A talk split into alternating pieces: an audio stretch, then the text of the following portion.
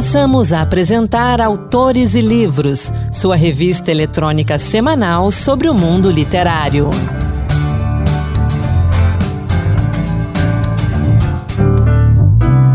Olá pessoal, sou Anderson Mendanha e esse é o Autores e Livros Dose Extra. Toda terça-feira a gente traz aqui entrevistas, resenhas ou dicas de leitura para você que sempre acompanha a gente no site da Rádio Senado, no Spotify e nas demais plataformas de podcast. Hoje, a gente conversa com a escritora Fernanda de Oliveira. Ela é autora de diversos livros infantis, sendo o mais recente A Ponte, que traz fotos de Paulo Oliveira e ilustrações de Caetano Cury e Elisaveta Itchenko. Um livro musical e interativo que narra, em duas versões, uma bonita história de amizade entre um senhor e um menino. Vamos ouvir então a conversa que tive com Fernanda de Oliveira sobre esse livro. A Ponte, escrita por Fernanda de Oliveira, com fotos de Paulo Oliveira e ilustrações de Caetano Cury e Elisaveta Shichenko, narra uma bonita história de amizade entre um senhor e um menino. Publicada pela Paulus Editora, esse livro retrata esse encontro de amizade em duas versões. A primeira versão, com ilustrações de Caetano Cury, é voltada para as crianças, onde o enredo, a trama, ela é contada na perspectiva do menino, que da sua sacada imagina um mundo repleto de aventuras. Na segunda versão, ela é dedicada para os adultos, a gente de modo especial dedicada aos vovôs e às vovós, o idoso é o protagonista, que resgata e compartilha suas memórias, suas experiências de vida, dando a cada lembrança um novo sentido. E para saber mais sobre esse livro, a gente conversa agora com a autora Fernanda de Oliveira. Fernanda, bem-vinda ao Autores e Livros. Muito obrigada, querido Anderson. Eu estou muito feliz. Chega a ser redundante, né? Porque meu nome também é Feliz para as crianças. É, então, eu estou muito feliz de estar conversando aí com vocês, a Rádio Senado. Tenho certeza que vai ser um momento muito gostoso e de encontros, nada mais, nada menos, que é o ponto essencial aí do livro A Ponte. Pois é, Fernando, o livro é muito gostoso. Eu li ele várias vezes, como eu estava contando para você antes da gente começar. E acho que, na verdade, li três vezes as duas partes. Então a gente vai começar essa nossa conversa você falando sobre esse livro, A Ponte. Quando é que você começou a escrever ele? O que, que te motivou a contar essa história tão, mas tão bonita? Oh, obrigada, querido. Então, eu moro em Barcelona faz mais ou menos três anos e eu vim um pouco antes da quarentena. E aonde a gente mora aqui em Barcelona são é Eixampla, tem uns quadrantes assim bem formados, um blocos muito grandes de concreto e é, bloqueia completamente o sol. E de uma forma não muito sortuda, eu fiquei na parte onde não vem o sol diretamente. Então, eu fiquei a quarentena, que foi uma coisa bem inclusa mesmo, bem fechada, admirando as pessoas recebendo o sol o tempo inteiro. A gente não, a gente não podia nem ir na farmácia, não podia. Uhum. Que provar que por que, que você foi na farmácia, por que, que você foi no supermercado. É, só quem tinha cachorro que poderia ficar andando por aí. E aí eu pensei, nossa, esse privado sol é uma coisa muito, principalmente nós, né, somos brasileiros. Uhum. Uhum. é muito importante. E aí eu comecei a pensar, né? Aí surgiu a história. Veio plim, a luz, a falta da luz veio a luz na minha cabeça e fez com que viesse a história, porque os senhores e as crianças, elas me inspiram muito e elas têm um contato, uma ponte rápida com o meu coração, assim, com o meu afeto. Eles me comovem demais, porque são os extremos, né? São os extremos da nossa sociedade e estão vulneráveis a tudo, principalmente na época do corona. Uhum. Então eu ficava com muita dozinha das pessoas que viviam sozinhas, né, é, nesse momento. E não só nesse momento. Eles vivem, eles vivem sós, hoje, principalmente as crianças hoje em dia, seus apartamentos, e todo mundo está muito ocupado para dar um pouco de atenção. Foi daí que surgiu. E principalmente essa ideia de fazer dois, né? É, duas histórias. Porque na, nada mais nada vemos é esse senhor tentando alcançar o sol sem o sol e a criança tendo o sol. E eles e o senhor tentando alcançar o sol, a criança pensa que está cenando para ele, né? E aí que começa o encontro, uma amizade inesperada. E tantas vezes aí do nosso dia a dia a gente tem amizades inesperadas a gente nem pensava que ia acontecer, aquela pessoa já é importante para a gente, às vezes numa fila, num semáforo, às vezes você fala, ai, desculpa, não sei o quê. Às vezes, quando eu, eu tava grávida, é, faz pouco tempo, agora tem minha filhinha de dois meses, é, às vezes passava uma, uma pessoa grávida e eu passava do outro lado assim, sabe aquele sorriso de conexão? Você não precisa Uhum. explicar muita coisa,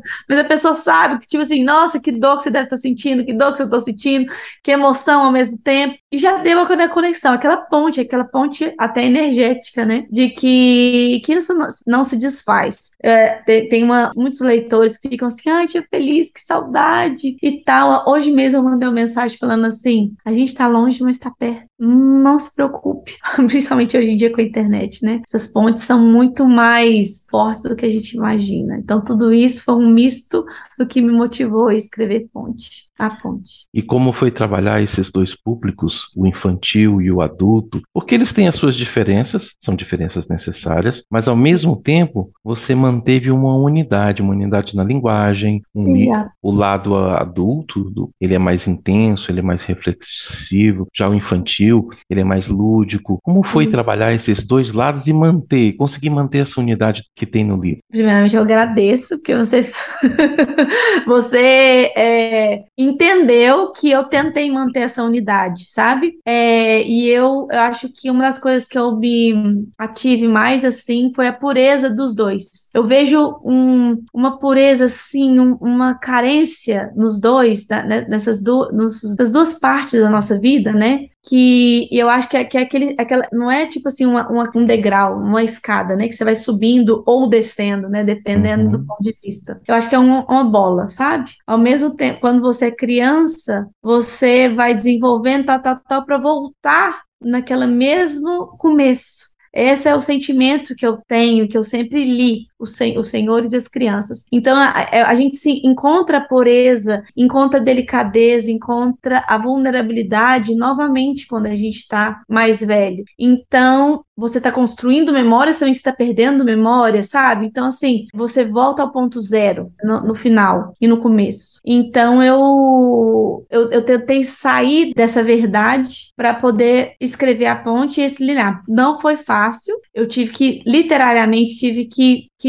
me que me posicionar, tive que, que rever 50 milhões de vezes. Não foram, ter, for- foram três anos, literalmente, de trabalho para entregar um livro muito bem pensado, muito gostoso, muito único para todo mundo. E eu- tinha pensado, não existe esse negócio de ter uma única história escrita de duas formas, com dois ilustradores, e eu tentei mudar ao máximo tudo, por exemplo, e eu não mostrei as ilustrações de um para o outro, entendeu? Hum, para deixar a originalidade, que eles contam também muito do que eu estava querendo, que são ilustradores magníficos. O Caetano Cury, ele tem um livro já comigo, que é A Terra da Dificuldade, que eu sempre elogio muito o desenho dele, sabe? É muito delicado, muito, muito lindo. E a minha amiga russa, que é a minha amiga também inesperada, um encontro inesperado aqui, que é uma ilustradora maravilhosa, que mora aqui em Barcelona e que também é muito delicada, muito que, que desenha muito bem, anos de experiência. E as fotos são minhas e da minha irmã, na verdade. A Paula de Oliveira é a Hum. minha irmã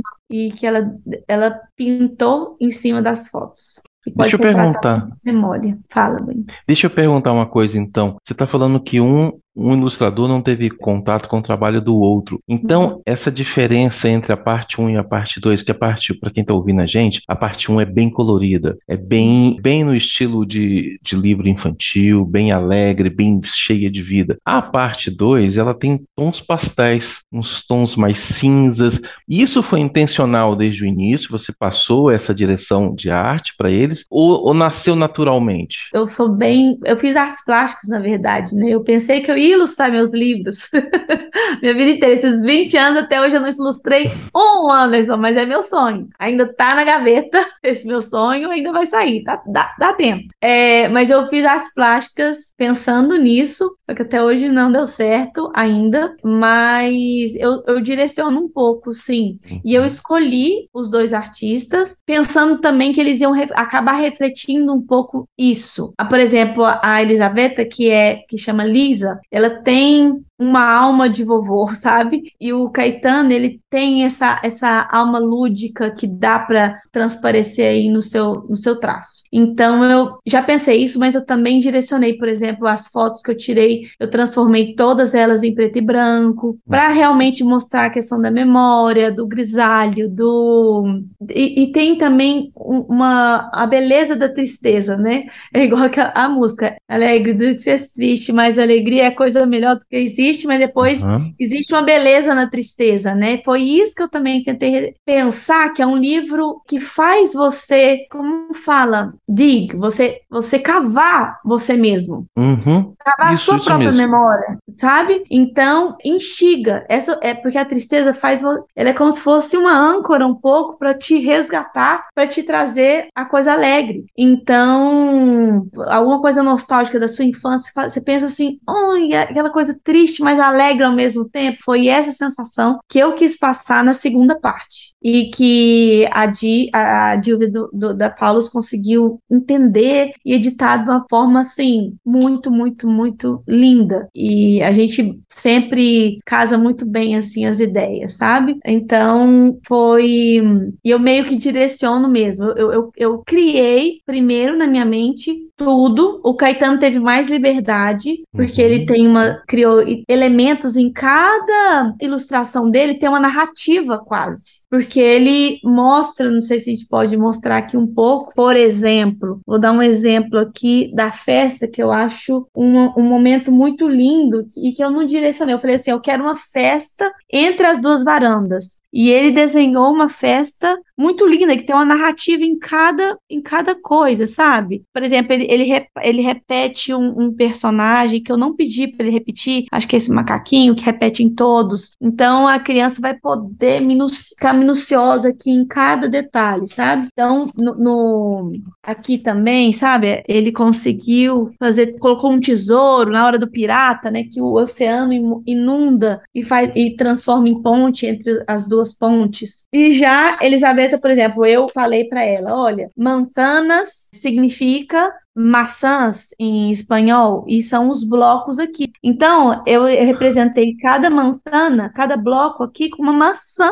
de verdade. E os prédios eu falei, eu quero que você coloque prédios de Barcelona, que não é, não é difícil, que ela tem inspiração todo dia aqui na sua rua. E, e ela fez, eu falei exatamente como eu queria, mas aqui coloca, é, mas ela tem o traço dela, eu principalmente, aqui, essa, essa, essa, essa aqui é o meu, é o meu prédio, e o prédio da frente, exatamente. Eu, eu tirei foto dos prédios aqui de casa. Esse aqui é a minha varanda, que eu, que eu também tirei aqui. É minha própria varanda, eu que tirei essa foto aqui de casa. Então, o pessoal que nos acompanha, é. né, aqui pelo Autores e Livros, eu vou deixar a dica para vocês darem um pulinho depois lá no meu Instagram, no litera.livros. Se quiserem, use a hashtag Dicas Autores e Livros. Com a permissão da Fernanda, eu vou colocar alguma dessas imagens lá para que vocês possam ter noção um pouco do que ela está falando aqui com a gente. E vocês também poderem participar dessa conversa de uma forma visual, porque olha, o livro é lindo. Tem que dar os parabéns aos três, né? No caso, a você também pela,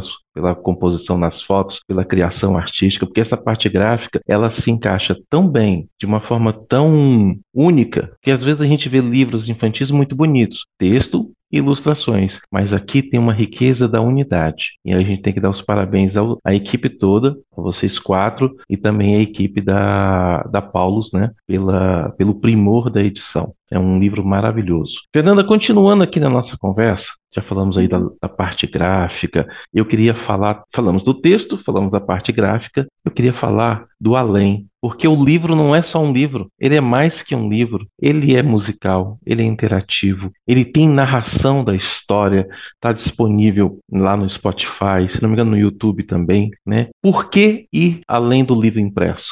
Ah, eu acho que essa parte vai um pouco da minha personalidade, da minha história de vida, porque eu tudo que eu construí, eu nunca separei música de história. É, é, desde pequena, eu, a minha vida era a, a base da minha vida é isso. Até a própria poesia tem a sua rima, tem a sua, o seu ritmo, que é uma coisa também que desde pequena me motivou e que me que é a base da minha, da, da, minha carreira, né? Então, eu tenho 20 anos de carreira de escritora, mas eu, eu hum. posso falar que eu tenho agora, eu completei 40 anos, semana, dia 3 de setembro, não sei aí de que dia, e dia, mas assim, faz 40 anos que eu estou é, construindo o que eu sou até hoje né, em, em, relação à literatura e à música. Então, eu, eu nunca desassociei essas duas coisas, eu canto e, e quando foi natural, quando eu escrevi a música, porque ela também tem a, a quando eu escrevi a história em inglês, uhum. foi natural cantá-la, entendeu? É, eu, eu cantei de uma forma muito natural e, e a, eu gostei muito da melodia, eu falei, a gente vai ter que fazer, eu vou ter que fazer isso. Então, o Porão, que é um estúdio muito bacana, fez todo o arranjo da melodia que eu estava hum, cantando. Então, eu uhum. cantei toda a melodia e como se fosse um musical mesmo. A, a música do é, The Bridge, é, é, ela, ela ficou um musical, porque não repete nem o refrão, sabe? Ela vai como The Wicked, que é, que é o Antes do Mágico de Oz, esse musical. Uhum. Você vai, você vai é, muda... Uma, muda as cenas, mas você não volta em nenhum momento porque Exato. não tem um refrão, é um encadeamento único. Exato. O motivo é o mesmo, né? De toda, de todo, ele repete, mas ele vem trans, transformado, sabe? Uhum. Um outro, uma outra roupagem. Então é, é, é, eu amei. Foi uma experiência muito bacana e eu, eu, eu faço muitos livros meus tem isso e nos outros eu tive a felicidade de ter o Jordano Pagotti, que é um maestro, meu companheiro aí de, de trabalho faz muitos anos e a gente também continua com essa com essas coisas das músicas, né? muitos livros que a gente faz juntos. Né? Eu quero voltar à temática do livro. Como é que você, você já falou ali um pouquinho, né, dessa relação de jovens com idosos, né, e vice-versa, mas eu queria perguntar, é, basicamente nesses dias de hoje, como é que você vê essa relação? Porque os dias de hoje são tão conectados e tão velozes e cheios de mudanças, e eu acho que uma coisa que, como você deixou bem claro no início da nossa conversa, que talvez marque bem a semelhança dessas duas gerações, é um pouco da solidão. As crianças ficam muito sozinhas, porque coisas que a gente tinha na nossa infância, né, de poder brincar junto com outras crianças na rua, hoje em dia a gente não tem mais isso. E os idosos, que antigamente tinham as rodas de conversa na porta de casa, as Sim. praças jogando dominó, batendo papo furado, eles continuam hoje muito dentro de casa também, muito fechados, ou quando mesmo quando saem às ruas, ainda ficam muito fechados. Então, me adiantando um pouco aí, como é que você vê essa relação dos jovens e os idosos hoje? Olha, eu posso falar que você conseguiu resgatar um dos motivos assim reais porque me dói o coração o tanto que as pessoas estão enjauladas. Não só na época de Covid, isso foi só um reflexo do que já está uhum. acontecendo. As pessoas não, não estão fazendo pontes, não estão conectadas, elas estão sozinhas. As crianças e os senhores, muito mais. E, olha, eu morei na Dinamarca, morei nos Estados Unidos. É, tive a felicidade de ter essas experiências e morei no Brasil. Sou de Brasília, Uberlândia também, que é uma cidade que eu vivi durante muitos anos. E todos os lugares, é, é, unânime essa, dizem, o progresso, né? O progresso, mas o progresso de colocar todo mundo enjaulado e sem pessoas. Então, é, eles estão, a, a, varanda, né? É uma conexão de você ver, é, é uma janela para o mundo e eles se encontraram, né? De uma uhum. forma muito linda, mas nem todo mundo tem essa oportunidade de fazer esse tipo de amizade, de, de dessa troca. E essas trocas é que fazem valer a vida, né? O que, que adianta viver por viver dentro, dentro de si sendo que a gente, se, se, se, não, se não por compartilhar, trocar é, amizade, e por isso que eu quis trazer o sol um pouco para eles através do livro, que eu não vou contar o final, não posso Não vamos contar o final. Mas é o sol, esse sol que eu que, que a gente que eu vou mencionar só de uma forma bem metafórica aqui, é, que eu represento é esse sol que eu queria emanar para todos, a Ponte, para mim, é um livro tão importante para mim que foi a maneira que eu arranjei de entregar um pouco de sol, porque eu vivo uma angústia literalmente, é, é, dia a dia, de ver tantas. Me dá angústia, às vezes, quando você. Sabe quando você vai andando assim, de, é, na, quando você vai entrando numa cidade e você vai vendo prédios e prédios e prédios? Sim. Sim. Cada prédio, cada janela representa uma pessoa, uma família. E é tão louco isso de pensar que essas pessoas todas estão sozinhas, estão é, não sozinhas. Lógico que tem a sua família muitas vezes, mas muitas pessoas não, a maioria não. Hoje em dia tem tanto tráfego porque cada carro representa uma pessoa, né? Exatamente. E não só tem muito adulto aí que a criança está muito defasada é, dentro de si e que muito adulto que ainda já está vivendo uma velhice uma, e um rancor muito grande dentro do coração. Então, não que velhice represente rancor, rancor mas que já está degastado demais é, dentro de si. Então eu, eu, eu, sofro. Então essa é esse livro, ele é o meu grito de amor mesmo para todos, para tirar essa solidão, para eles se encontrarem e fazer pontes por aí. É, foi, foi é um, é um apelo de, de afeto aí para todos. Fernanda, quero aproveitar a sua experiência, a sua participação aqui conosco, sua experiência que é tão rica ligada ao universo infantil, como você falou, 20 anos, né, trabalhando nessa área, apresentadora de TV, escritora, compositora, produtora de peças teatrais e várias, várias outras coisas que a gente podia ficar aqui minutos falando do que, você já fez. Vamos falar um pouquinho de incentivo à leitura, rapidamente. Que dicas você dá para quem nos acompanha aqui no Autores e Livros de incentivo à leitura, seja tanto leitura infantil quanto de alguém mais com mais idade? Eu acho que quando a gente, vamos imaginar, pensando aqui, falei, eu sempre, cada vez eu respondo uma coisa diferente. cada entrevista, igual um presente. Se você chega com um presente embrulhado, sabe? E com fita, e com um sorriso, e com amor, e você já tinha falado do presente antes, a pessoa vai abrir aquilo e já vai sentir uma importância naquilo. Então, acho que é que o adulto, ao apresentar alguma coisa para uma criança, que quer que seja, pode ser tipo assim, ó, se você chegar para a criança e falar assim, ó, peguei uma tesoura aqui aleatória que estava em cima da minha mesa essa tesoura aqui, ela corta todo o seu medo e ela vai cortar. Se você der poder nessa para essa tesoura, ela vai, ela vai, a criança vai guardar essa tesoura e quando ela crescer, é aquela tesoura vai ser muito importante e ela vai conseguir cortar o medo com ela com, com aquilo, entendeu? Então, do jeito de você chegar, você vai chegar assim, ó, eu vou te mostrar uma coisa que vai te levar para um outro lugar. E você vai ler, igual eu leio as narrações, igual eu fiz também, eu fiz narração uhum. em espanhol, inglês, português. Que é linda. Aí. Obrigada.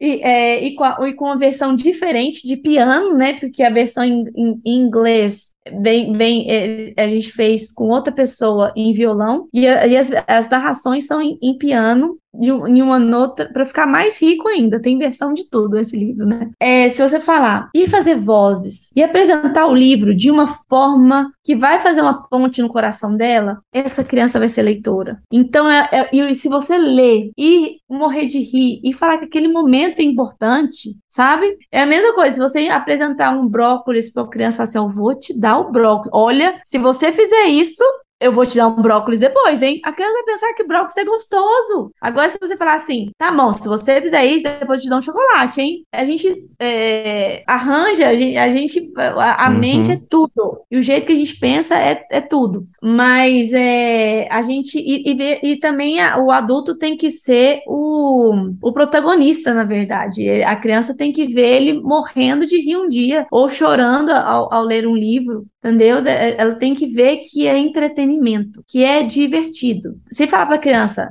ler é importante, ela não tá nem aí para isso, né? Então ela tem que ter a curiosidade para saber. E eu acho que, que é isso, mais ou menos. Se eu começo a falar sobre isso, eu não paro. Antes eu eu vou começar e não vou parar mais. Então, Fernanda, para a gente encerrar, né, nosso tempo está acabando, eu vou deixar o convite. Eu queria que você voltasse a autores livros para a gente falar do incentivo à leitura, do prazer da leitura, tá? Para a gente poder ter mais tempo para, como você disse, ir embora falando sobre isso. Eu deixo o convite. Muito obrigado por conversar com a gente sobre esse livro. É um livro maravilhoso Parabéns a vocês. Eu que agradeço, querido. Eu agradeço. E eu não esqueci de falar, ninguém aqui, né? Porque quase morro quando eu esqueci de falar alguma pessoa aí, porque não é um trabalho é, solo, né? É um trabalho em equipe. Que eu agradeço muito a Paulos por ter confiado em mim mais uma vez. É o segundo livro, espero que é o primeiro de muitos, porque é uma editora excelente trabalhar. E esses ilustradores também, que eu amo, e a minha irmã, que é uma companheira não só de livro, mas de vida. e a Dilda também. Obrigado, Fernanda. Até a próxima. Obrigada, querido. Fiquem com Deus. Um beijo grande aí no coração. Ah, e ó, quem quiser me acompanhar, é, não, não só meus livros aí, Fernanda de Oliveira, mas o meu Instagram também, Fernandinha Oliveira, ou fe.feliz. Você encontra meus livros, minha vida, o que eu penso, minhas canções e, e a minha cantoria aí, por aí. Publicada pela Paulus Editora, A Ponte de Fernanda de Oliveira tem 64 páginas e custa R$ 39,00 no site da editora paulus.com.br. Disponível também nas livrarias e nos portais de livros. E eu convido você a visitar os perfis da Fernanda de Oliveira, repetindo o endereço do Instagram dela para você, fe.feliz.